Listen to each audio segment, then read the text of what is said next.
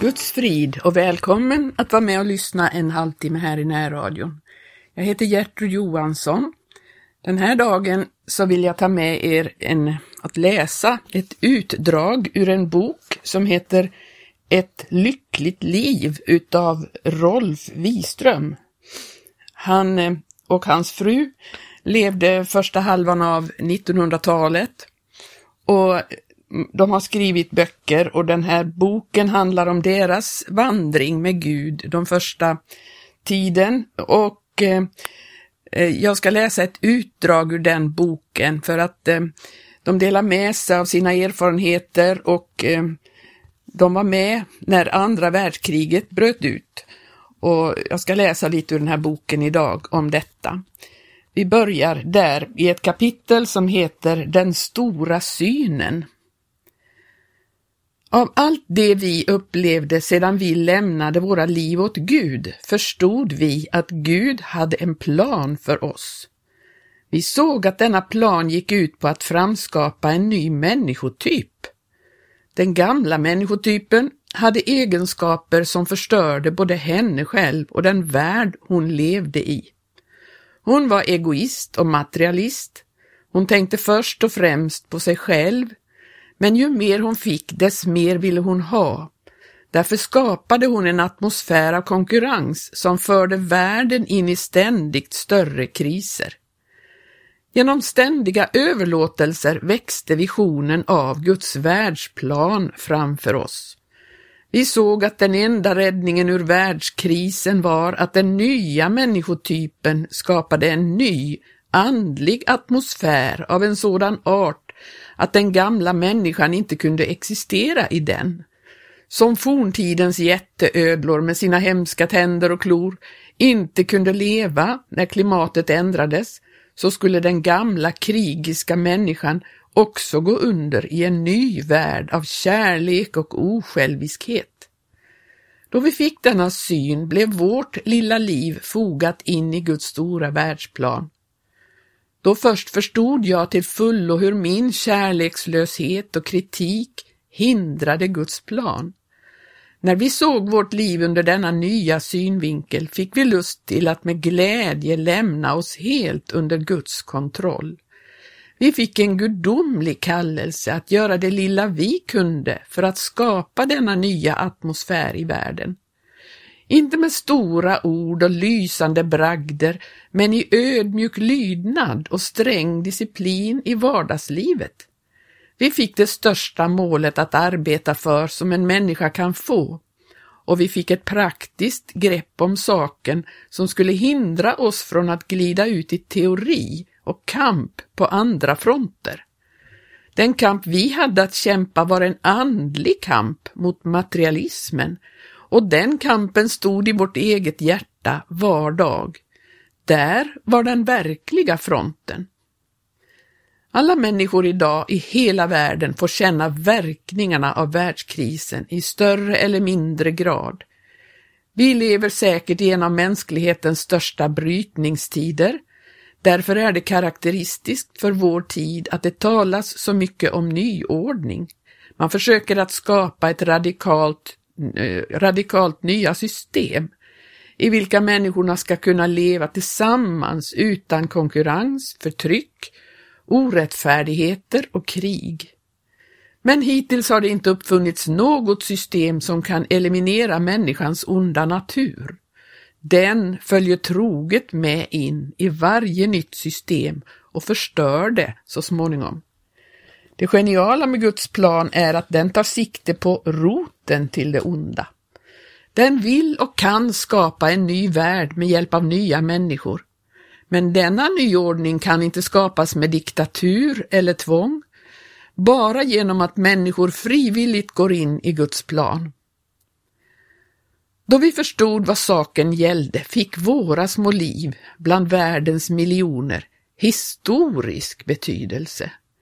Vi såg att vi hade ansvar för mänskligheten. Den består ju bara av vanliga människor som Lina och jag, Problemen kan delvis variera till form och innehåll, men i grund och botten är de detsamma. Jag har rätt, jag vill ha, jag hatar dig eller det är synd om mig, jag är rädd, jag ska hämnas. Det är dessa problem i miljoner hem i världen som skapar atmosfären. Om problemen kan lösas i vårt hem så kan de också lösas i miljoner av hem och då får vi en ny atmosfär i världen. Då vi såg vårt ansvar i detta nya ljus så tog vi varandras händer och lovade varandra att vi utan fruktan skulle hjälpa varandra att inte svika. Och nästa gång den gamla materialisten tittade fram i mig ställde Lina sig upp framför mig och sa Vågar du hindra Guds plan?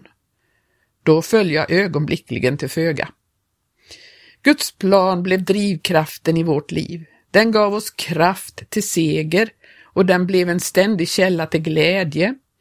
Mer och mer löste den oss från de förgängliga tingen och försatte oss i en annan värld.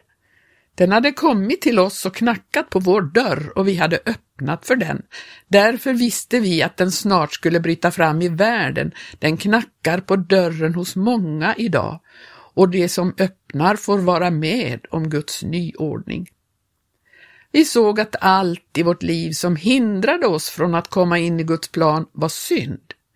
När Gud pekade på hindren och manade oss att röja dem ur vägen var det för att hans plan skulle ha framgång. Vi hade varit självupptagna i vår religiösa värld och först och främst sett synden i vårt liv som hinder för vår egen lycka. Nu såg vi synden som hinder för Guds världsplan. Det var Gud som var centrum, inte vi. Vi fick se alla dessa struntsaker som vi hade pysslat med och varit upptagna av under Guds eviga synvinkel. Då såg jag hur jag var bunden vid saker och ting som ska förgås och dessa ting hindrade mig från att följa Guds ledning. Jag gick och drömde om att bygga ett hem med antika björkmöbler, medan Guds plan gick ut på att bygga en ny värld med nya människor. Jag gick på vägen en kväll och tänkte på detta. Då lossnade det materialistiska greppet om mitt hjärta, så jag stannade och tittade upp mot himlen och sa Käre Gud, jag lämnar byrån åt dig. Den dagen kom också då jag fick lämna den bokstavligt, men då kostade det ingen kamp, jag var löst på förhand. När det pengarna satt jag hårt fast. Jag var inte precis girig, men jag var rädd om pengarna. En gång när vi talade om ekonomi så halkade uttrycket ”mina pengar” över mina läppar. Lina tittade på mig som om hon inte hade hört rätt och sa ”Vad är det du säger? Är det inte våra pengar?” Jag försökte att ursäkta mig med att jag menade att det var jag som förtjänade pengarna. Men det hjälpte inte. Materialisten var avslöjad. Jag förstod hur sårande det måste kännas för Lina och jag överlät min egendomsrätt till pengarna åt Gud. Det betydde i praktiken att jag lämnade alla pengar jag tjänade till Lina och så hade vi gemensam kassa. Men en dag fick jag hundra kronor extra för övertidsarbete. Lusten efter att ha något för mig själv tog överhand och jag gömde pengarna på ett ställe där Lina inte kunde hitta dem. Hela dagen tänkte jag på mina pengar. Jag hade så ont samvete som om jag skulle ha stulit dem och när kvällen kom så orkade jag inte mer. Jag tog fram pengarna ur gömstället och bekände allt. Det var bäst att inte ha några hemligheter varken för Gud eller Lina och att våra pengar kom under Guds kontroll. Vi hade inte då någon aning om hur Gud skulle ta hand om vår ekonomi i framtiden. Men om jag inte hade lämnat egendomsrätten till pengarna åt Gud skulle jag aldrig ha fått uppleva vilka resurser han har. Vi gick i Guds skola och vi visste inte varför vi skulle lära oss så mycket underligt som vi i det ögonblicket inte förstod meningen med, men vi fick veta det sedan. Gud hade en plan med våra liv och han ledde oss in i den planen, steg för steg. Nästa kapitel heter Krig, kris och frälsning. Jag blev mer och mer gripen och upptagen av arbetet med Guds plan. Under en konferens vaknade jag mycket tidigt en morgon. Jag hade en känsla av att Gud ville mig något särskilt. I stillheten var det som om en röst talade till mig och sa jag behöver en man som vill ge sitt liv helt åt mig. Jag skakade i sängen då jag förstod att frågan gällde mig. Jag hade kanske snuddat vid tanken att lämna mitt vanliga arbete någon gång, men nu ställdes jag inför ett val. Jag sa ja till Guds kallelse fastän jag inte begrep hur den skulle genomföras i praktiken. Jag vågade dock inte hålla denna kallelse för mig själv utan jag delgav den till vännerna på morgonmötet. Redan samma dag kom några stycken och sa att de ville ta ekonomiskt ansvar för mig när jag kom. Jag bävade ännu mer och vågade inte tänka på framtiden. Då jag kom hem berättade jag så försiktigt som möjligt om kallelsen för Lina. Hon blev blek och satte sig på en stol. Flera barn kan vi i alla fall inte få, sa hon. Vi hade ett och skulle snart få det andra. Att lämna fast arbete, goda inkomster, pension och säkerhet för ett liv i tro och bön såg så omöjligt ut för oss att vi inte kunde sätta oss in i det. En sak var vi i alla fall på det klara med att vi var de minst lämpliga som tänkas kunde för ett sådant liv. Därför lämnade vi saken åt Gud, det fick gå som han ville. Emellertid var jag mycket verksam med möten och människor. Det hände att jag inte var hemma en kväll under en månad. Det kunde inte hjälpas att Lina kände sig på sidan av det arbete jag gjorde ute bland människor. Vi längtade båda efter att få en djupare arbetsgemenskap, men det hände ofta att jag fick erfara Guds ledning och Lina fick acceptera den. Hon gjorde det därför att hon insåg att det var rätt. Men en dag sa hon, jag tycker vårt liv bara är offer. Varför kan vi inte ha det som andra kristna, vara hemma om kvällarna och ha det trevligt? Till allt detta hängde nu hotet om att jag skulle lämna mitt arbete som ett Damokles svärd över henne. Det är inte att undra på att hon tyckte synd om sig själv och var rädd för framtiden. En kväll kom jag hem från ett möte. Vi hade talat om vårt arbete och planerat för framtiden. Jag var glad och sa till Lina, nu ser jag långt fram. Nästa morgon vaknade jag vid luftskyddssirenernas hemska tjutande. Jag rusade upp och tittade ut genom fönstret. Himlen var full av svarta flygplan som jag aldrig hade förr sett de kom in från fjorden i långa rader så långt ögat kunde se. Som stora rovfåglar kretsade de över flygplatsen som låg i närheten och landade på den. Jag såg att det var fientliga plan men kunde ändå inte riktigt tro mina egna ögon. Till slut sjönk jag ner på knä vid sängen och sa nu är det allvar. Nu måste vi lära oss att bedja. På en enda natt blev världen en annan. Ett förfärande mörker svepte in över landet och tog bort vår framtidsutsikt så att vi inte såg handen för oss och våra arbetsplaner gjordes om intet. Luften blev fylld av hat och ångest. Det som bodde i människornas hjärtan lyste nu fram ur deras ansikten. Som genom ett trollslag föll maskerna av. Under den tid som nu följde fostrades vi för det liv Gud hade kallat oss till. När vi kom i alla dessa prövningar och stod inför alla dessa val, då visste vi inte vilken djup mening Gud hade med allt detta. Vi kände bara hur den absoluta ärligheten och den absoluta kärleken blev satta på prov i den nya situation kriget skapade. Och vi upplevde hur vi kom till korta. Pressen från den andemakt som drev fram allt det onda i människorna blev så stor att den motståndskraft vi under vanliga förhållanden hade haft inte räckte till. Osäkerheten blev så stor att Linas gamla fruktan åter kom över henne och hotade att kasta henne ut i den malström som bildades när alla bara tänkte på att rädda sitt eget liv. Orättfärdigheten tog överhand så att min kärlek kallnade. Jag blev bitter, missmodig och negativ på grund av allt som skedde och jag kom in i mitt livs största kris. Ty när kärleken var borta i mitt liv kunde jag inte längre se den stora synen av Guds plan. Denna syn var på ett mycket intimt sätt förbunden med mitt eget andliga liv. När jag kom till korta blev synen borta. Det var som om själva marken gled bort under fötterna på mig. Alla mina upplevelser och erfarenheter betydde ingenting. Jag tyckte mitt liv bara hade varit en kamp i egen kraft och denna kraft var alldeles otillräcklig i den nya situation världen hade kommit in i.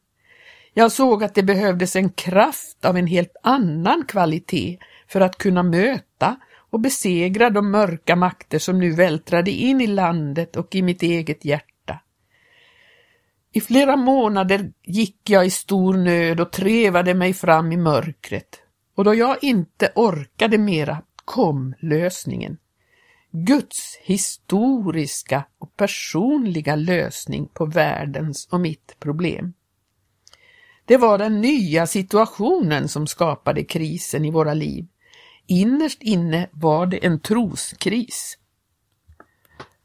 Då jag gick ner i affären för att köpa en limpa var vägen redan full av bilar. Alla som kunde flydde inåt landet. Jag kom nästan inte in i affären. Folk köpte hela lådor med matvaror. På några timmar var lagren tömda. Jag gick hem utan limpa. De fientliga planen fortsatte i jämn ström att glida in över husen ner på flygplatsen och tömma sin last. Ännu syntes inga soldater och inga skott hördes, men allt var ändrat. Det var som om själva atmosfären var en annan. Människor sprang på vägen, bleka, med stirrande ögon. Alla frågade varandra om de hade hört något nytt. Ryktena surrade. Allt var förvirring och upplösning. På kvällen värkte det i mina händer och i bakhuvudet. Påfrestningen hade varit för stor för nerverna. Vi försökte att bedja och vara stilla. Det var den enda ledning vi fick. Vänta och vara stilla. Och så gick tiden. En gång då jag skulle hämta något i källaren flyttade jag undan några glasburkar från en hylla.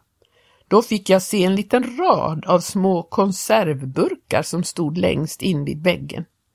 Jag undrade vad det kunde vara och tittade närmare på dem.